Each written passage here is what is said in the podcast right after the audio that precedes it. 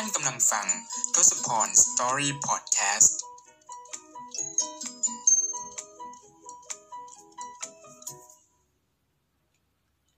สวัสดีครับทุกคนยินดีต้อนรับเข้าสู่ทศพรสตอรี่พอดแคสต์นะครับ ก็สำหรับวันนี้มาถึงปลายปี ตอนนี้ก็ขึ้นต้นเดือนธันวาคมปี 2020 แล้วนะครับ เรียกว่าปีนี้ก็มีเหตุการณ์อะไรหลาย ๆ อย่างเกิดขึ้นมากมายเลยทีเดียวนะครับ ก็หลาย ๆ คนก็อาจจะประสบปัญหากับวิกฤตการณ์ต่าง ๆ หลายคนก็อาจจะต้องมีการปรับเปลี่ยนวิธีการใช้ชีวิตต่างๆเนื่องมาจากว่าสภาวะที่การระบาดของไวรัสโควิด -19 นะครับ ตอนนี้ก็จนถึงตอนนี้เนี่ยก็ยังไม่ไม่หายไปนะครับ พวกเราทุกคนไม่ว่าจะอยู่ที่ไทยหรือว่าจะอยู่ที่ประเทศญี่ปุ่น หรือว่าประเทศใด ๆ ก็คงจะต้องมีการปรับตัวเองเพื่อรับมือกับสถานการณ์ต่างๆ ในองค์กรต่างๆไปเอ่อไปตั้งแต่ในระดับของเอ่อในระดับของภาคธุรกิจนะครับรวมไปถึงระดับของทางระดับประเทศอย่างเงี้ยเขาก็ต้องมีการจัดมาตรการรองรับต่างๆนะครับ ถึงแม้ว่ามาตรการต่างๆ มันจะมีออกมาตอนนี้ ก็ยังไม่อาจที่จะเรียกว่าต้านทานได้มากมายขนาดนั้น แต่ว่าทุกๆคนก็ยังคงจะต้องใช้ชีวิตกันต่อไปนะครับ ในเรื่องของหน้าที่การงานเศรษฐกิจต่างๆ ก็ยังต้องพยายามให้มันหมุนเวียนต่อไป เพื่อที่จะให้ทุกคนสามารถดำรงชีวิตได้อย่างไม่ผิดปกติไปมากนักนะครับ คราวนี้ในเรื่องของการเรียนของหน่วยเนี่ย ก็ตั้งแต่ที่เราตามพอดแคสต์หรือว่าเราให้ฟังตามหน่วยสั่งอินโตเกียวต่างๆ เนี่ยมันก็เรียกว่าในญี่ปุ่นมันก็มีการสวิงขึ้นลงอย่างเงี้ยมา ตอนนี้ก็เข้าสู่เว็บที่3นะครับคลื่นลูกที่ 3 ก็คือค่อนข้างที่จะหนักมากนะครับ อย่างเช่น เมื่อวานนี้ก็มียอดผู้ติดเชื้อเนี่ยก็คือเป็นพีค ประมาณเกือบ 600 คนเลยทีเดียวนะครับ ยอดรวมทั้งประเทศก็สูงมากๆ เช่นกันนะ เนื่องจากว่าตอนนี้ก็เป็นฤดูที่เข้าสู่ฤดูหนาวเนาะแล้วก็เออ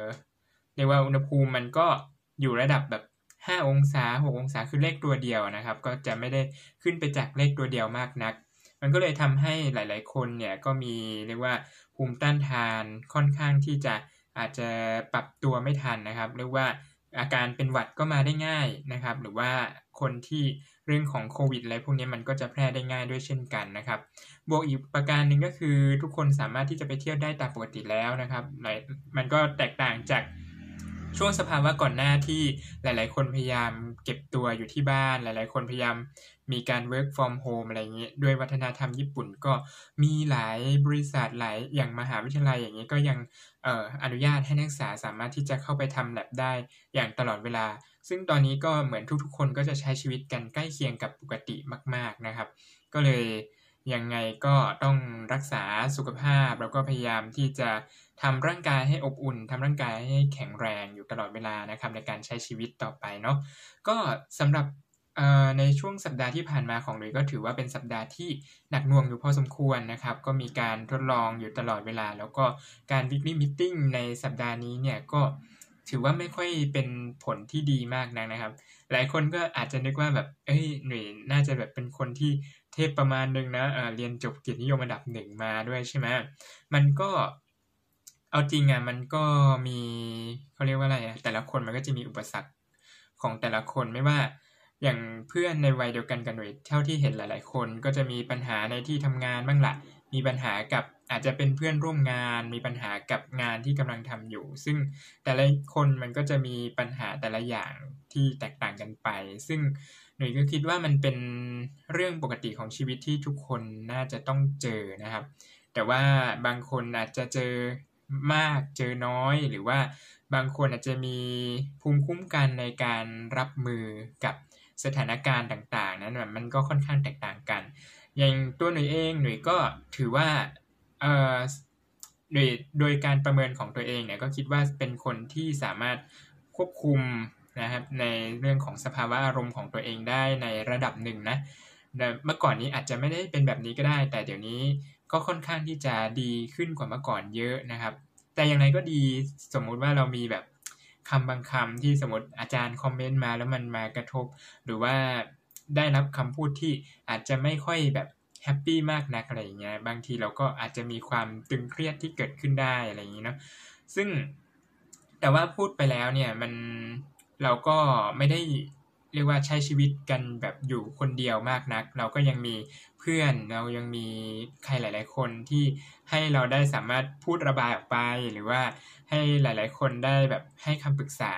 หรือว่าแบบรับฟังในสิ่งที่เราอาจจะอัดอั้นตันใจนะ อย่างเช่น พ่อแม่อะก็สามารถที่จะพูดคุยได้อย่างตลอดเวลาอยู่แล้วนะครับ หรือว่าครูบาอาจารย์ที่แบบ ทั้งที่ประเทศไทยอะไรเงี้ยก็สามารถที่จะให้คำปรึกษาต่างๆ เหล่านี้ได้นะครับ หลายคนก็มีคนถามเข้ามาหาหน่วยเยอะว่า สมมุติว่าเวลาเกิดความเครียด แล้วยิ่งมาอยู่ต่างแดนอย่างนี้ด้วย แล้วก็เกิดแบบมีเรื่องกระทบจิตใจ แล้วก็เกิดความเครียดขึ้นมานี้จะทำอย่างไรนะครับ หนุ่ยก็เอาจริง ๆ แล้วส่วนใหญ่หนุ่ยก็จะมักจะแบบพยายามให้ตัวเองอยู่กับปัจจุบันมากที่สุด เหมือนว่า พอสมมุติว่าเรื่องที่แบบทำให้เราเครียดมามากระทบจิตใจเราละ มันอาจจะมีการสวิงบ้างในช่วงนั้น มันอาจจะเป็นแบบดินามิกบ้างอะไรบ้าง แต่ว่าสุดท้ายแล้วเนี่ยเราก็ต้องหากิจกรรมอย่างอื่นทำพยายามเปลี่ยนพยายามตัดอารมณ์ในช่วงนั้น แล้วก็พยายามฟื้นฟูก่อนอื่นแล้วต้องกลับมารีคอเวอรี่ตัวเองก่อนเราต้องมาฟื้นฟูตัวจิตใจของเราให้มันให้มันมีกำลังใจขึ้นมาในการทำอะไรต่างๆ อาจจะหาอย่างอื่นทำไปก่อน เสร็จปุ๊บแล้วเราก็ค่อยกลับมานั่งพิจารณาดูดีๆนะครับ บางเรื่องอย่างเช่นการคอมเมนต์หรือว่าจากเจ้านายก็ดีแหละ หรือจากอาจารย์ก็ดีแหละใช่ไหมมันอาจจะมีคำพูดที่ดีบ้างไม่ดีบ้าง มันอาจจะเป็นคอมเมนต์ที่อาจจะเป็นประโยชน์มากๆ หรือบางคอมเมนต์อาจจะเป็นอะไรที่มาเรียกว่ามากระทบจิตใจเราเฉยๆเนี่ยเราก็อาจจะต้องมาคัดกรอง เราอาจจะต้องมาคัดแยกแล้วก็หยิบ ในส่วนที่ดีเพื่อที่เราจะมาปรับปรุงใน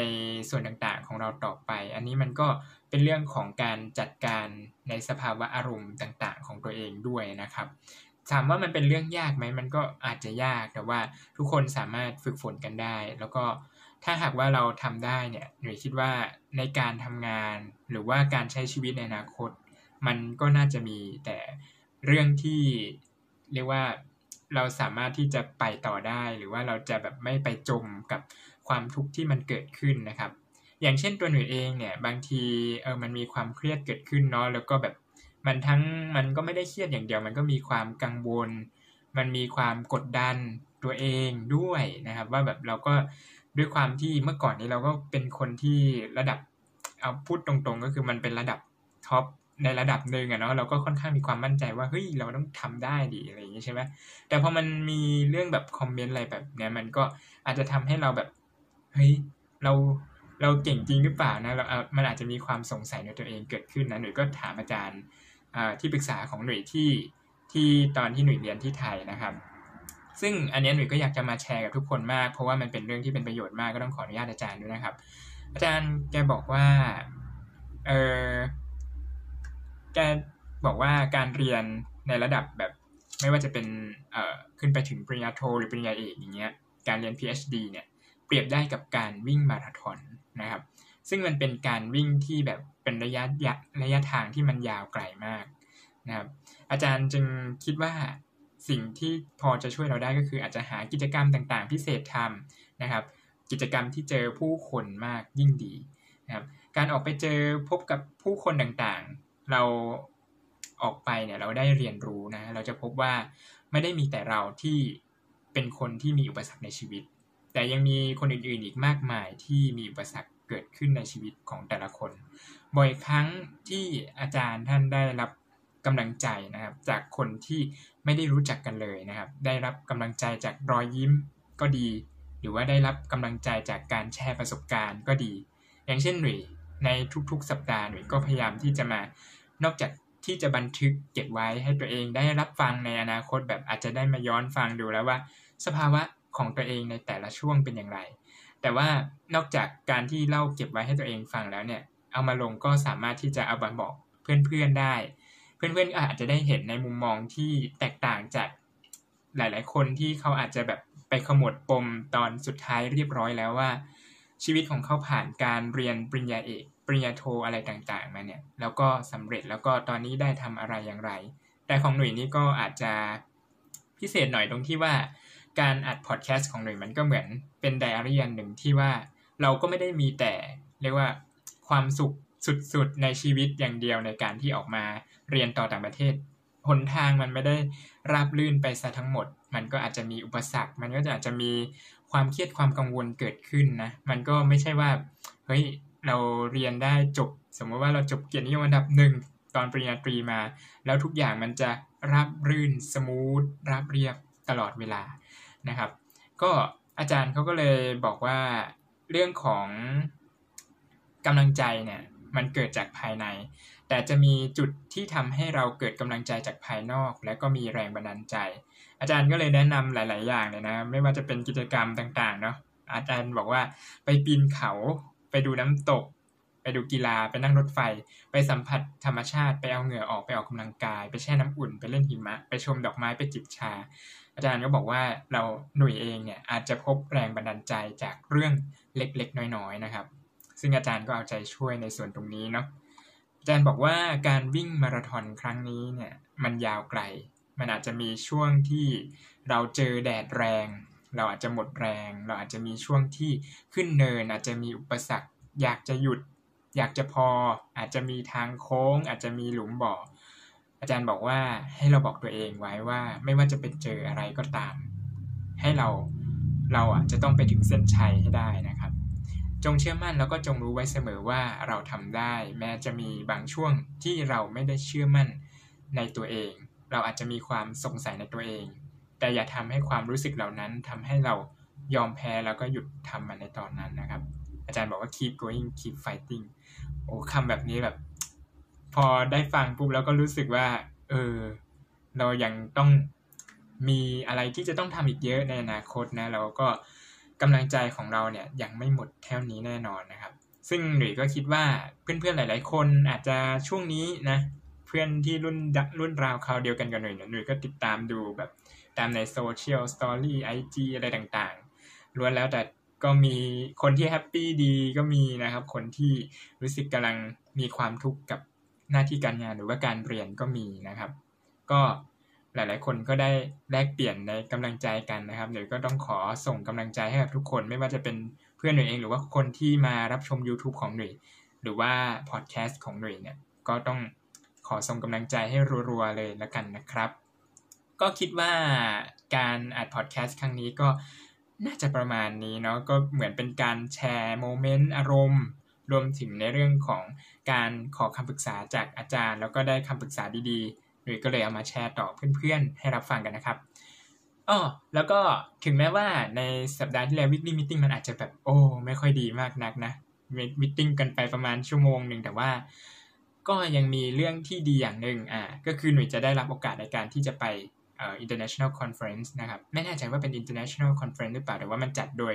เอ่อ organization ของทางญี่ปุ่นนะครับ ก็ประมาณช่วงเดือนมีนาคมปีหน้านะแต่ว่าการสมัครเนี่ยก็ต้องสมัครภายในเดือนนี้แหละนะครับ ซึ่งเดทไลน์การสมัครมันก็จะอยู่ประมาณช่วง 20 ธันวาคม เพราะฉะนั้นช่วงนี้หรือก็จะค่อนข้างที่จะหนักนิดนึงนะก็งานต่างๆอะไรพวกนี้แล้วก็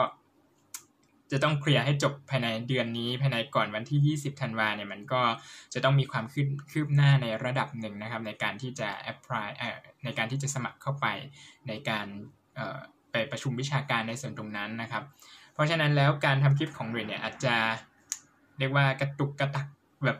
อาจจะมีช่วงที่ไม่ได้ทำบ้างเว้นระยะบ้างอะไรอย่างนี้ก็ต้องขออภัยเพื่อนๆไว้นะจุดๆนี้เลยนะครับ แต่ว่า อย่างไรก็ดีนะ ถ้าหากว่ามีเวลามีโอกาสหรือว่ามีคลิปวิดีโออะไรที่แบบว่าไม่ต้องตัดต่ออะไรมากหน่อยก็จะพยายามลงมาให้เพื่อนๆได้ดูกัน ถือว่าเป็นการแชร์ประสบการณ์ให้เพื่อนๆต่อไปนะครับ ก็สำหรับเดือนธันวาคมนี้เดี๋ยวมันก็จะมีวันหยุดนะช่วงวันที่ประมาณ 25 เนี่ยหน่ยก็จะมีเหมือนเป็น Big Cleaning ที่ lab แล้วก็เอ่อนอกจากนี้ก็จะมีการที่จะไปอ่าเขาเรียกว่าอะไรอะ กินเลี้ยงอ่ามันก็จะเป็นปาร์ตี้แต่เป็นปาร์ตี้ย่อมๆ เพราะว่าเราไม่สามารถที่จะไปปาร์ตี้แบบเหมือนเมื่อก่อนได้ มันอ่ามันก็มีความเสี่ยงหลาย ๆ คนก็ผู้ปกครองก็อาจจะแบบไม่ได้สบายใจมากนะที่จะให้เด็ก ๆไปแบบ ในที่ที่มีคนชุกชุมอะไรอย่างนี้อะก็เลยแบบว่าอาจจะมีปาร์ตี้เล็ก ๆ นะส่งท้ายปีเก่านะครับ แล้วก็ต้อนรับปีใหม่ในส่วนของอวันที่ 25-26 เป็นต้นไปอะไรเงี้ยก็จะเป็นวันหยุดยาวนะครับ ก็คิดว่า คนที่อยู่ในญี่ปุ่นเองเนี่ยก็คงจดจ่อ คนที่อยู่ในไทยเองก็คงจดจ่อเหมือนกันนะครับ ที่จะได้รับวันหยุดตรงนั้นนะก็มาลุยในช่วงเดือนสุดท้ายของปี 2020 นี้ไปพร้อม ๆ กันแล้วกันนะครับ โอเคสำหรับ